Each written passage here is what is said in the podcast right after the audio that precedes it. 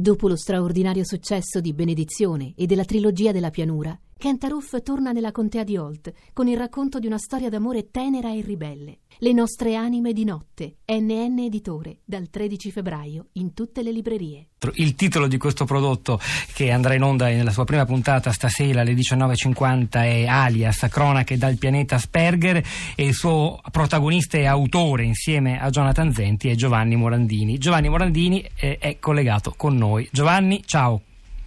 Salve umani, vengo in pace. Ma insomma è il momento di capire, per esempio, Giovanni Morandini, perché mai questo audiodocumentario si presenta con un'immagine che eh, ritrae un astronauta che approda e atterra evidentemente su un pianeta lontano. Giovanni. Beh, perché esemplifica la metafora che ho deciso di scegliere. Il protagonista del documentario, infatti, si chiamerà Alias, come abbiamo già detto chi è Alias? Beh, diciamo che è un espediente narrativo, un personaggio di cui non sappiamo il vero nome, non a caso ho scelto Alias, e non sappiamo neanche, o meglio lui stesso non sa, se è un essere umano, un terrestre, o un alieno venuto dallo spazio, per la precisione dal pianeta Asperger. Eh, sarà nel corso del documentario che cercheremo, e anche lui cercherà di scoprirlo.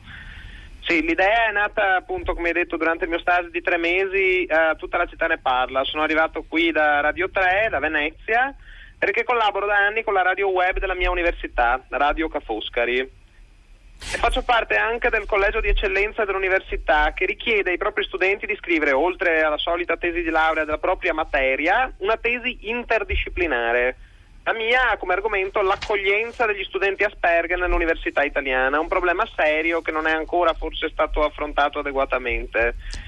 Quindi ho collegato le due cose, tesi, esperienza radiofonica e lavoro come, radiofo- come radiofonico con la radio della mia università e ho creato questo documentario in cui cerco di raccontare nel mio solito modo ironico e paradossale la spedizione di questo alias nella vostra redazione con tutti i problemi conseguenti, le difficoltà, ma anche con le cose positive, gli scambi reciproci, i contributi. Eh, Giovanni, ti, ti, interrompo solo per chiederti una cosa, è davvero un po' complicato, è la prima volta che ci capita di parlare di noi in trasmissione, però lo facciamo perché ci sembra un'esperienza utile. Proprio rispondiamo alla, alla richiesta dell'ascoltatrice Linda che diceva parliamone, capiamo meglio cosa possiamo fare. Che, hai parlato di problemi e, e criticità nell'inserimento, per esempio, nei tre mesi che hai lavorato, che hai condiviso con noi, ma hai avuto nella tua vita anche altri momenti di difficoltà di inserimento, già a scuola. Eh, ce, ce li puoi esemplificare, così magari qualcuno si può anche riconoscere nel tuo racconto? Beh, mi limiterò a parlare dei problemi avuti all'università, diciamo, perché tornare troppo indietro forse diventa lungo, insomma. Diciamo che all'università ho avuto dei problemi come sempre, sì li ho avuti sempre, ma all'università mi sono pesati particolarmente di socializzazione come sapete com'è, prima bene o male alle medie, alle superiori ero abituato a stare sempre nella stessa classe, sempre con le stesse persone, quindi era più facile socializzare, legare con altre persone, non che ci riuscissi sempre però. Qui invece ero ogni volta in un posto diverso e anche sì, e questo tra l'altro portava anche un problema di orientamento perché le sedi a Venezia sono sparse in giro, le devi trovare prima di tutto e poi una volta lì è difficile riuscire a legare con persone con cui starai solo per un'ora, due e così mi mancava quello che di solito non manca agli altri studenti, cioè il confronto e lo scambio di appunti, di, di informazioni sulle materie, sui corsi, sugli insegnanti.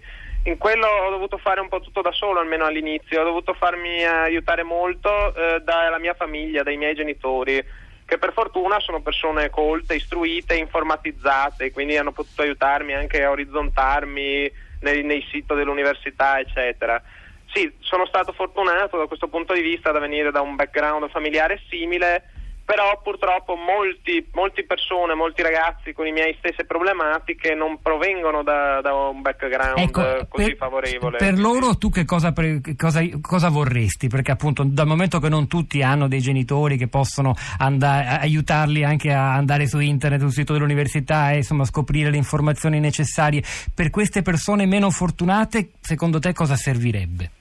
Beh, servirebbe, e spero che il mio documentario contribuisca a questo risultato, che l'università facesse degli, le università italiane facessero degli aggiustamenti a loro favore, aiutandoli per esempio ad orizzontarsi nel, nel sito, nel campo digitale eventualmente adattando in parte gli esami per loro, cioè parlo per me, ma per esempio io ho sempre avuto alcune difficoltà con gli esami scritti, perché sarà perché scrivo molto lentamente e il fatto di avere un tempo limitato questo a volte mi mette in ansia e quindi questo può influire negativamente sul risultato del test. Infatti ho notato che, eh, eh, che, gli esami in cui vado meglio sono sempre quelli orali, sarà perché ho sempre avuto la passione della recitazione fin da piccolo, ho sempre fatto teatro e quindi un, un esame orale lo vedo come uno show, uno show teatrale, parlo per me ovviamente. E infatti dal, da, quando sono, da, quando ho iniziato il percorso magistrale in cui gli esami sono quasi tutti orali ho notato che la mia media è rimbalzata a un livello molto alto che, che prima non mi sarei aspettato. Diciamo. Giovanni, eh, ti voglio chiedere una cosa un, un po' più personale quando è che, a che età hai saputo di, di, di, avere questa, che non è una malattia, è una condizione, questa è una sottolineatura molto importante che si chiama sindrome di Asperger e come ci siete arrivati tu e la tua famiglia?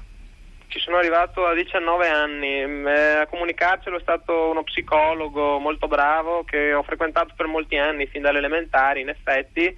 No, la cosa era nata, erano state proprio le mie insegnanti ancora delle elementari a consigliarcelo perché sostenevano oh, ma questo bambino non è normale, può darsi che abbia un ritardo o qualcosa, ha difficoltà a fare tutto, a socializzare con gli altri, in matematica eccetera, vabbè, ha dei comportamenti strani sì, siamo, mi hanno mandato i miei da questo psicologo, lui mi ha fatto i vari test di intelligenza, quelle cose all'inizio aveva detto ma a me mi sembra che questo bambino non abbia niente, mi sembra che sia molto intelligente, non capisco. Alla fine, proprio alla fine delle superiori, è, ha concluso che avevo una lieve forma di sindrome di Asperger, ecco, siamo venuti a saperlo così.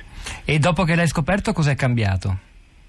Eh, beh, è cambiato, ci sono stati dei cambiamenti positivi sicuramente perché così ho saputo che c'era un motivo per, via, per le mie, tra virgolette, stranezze.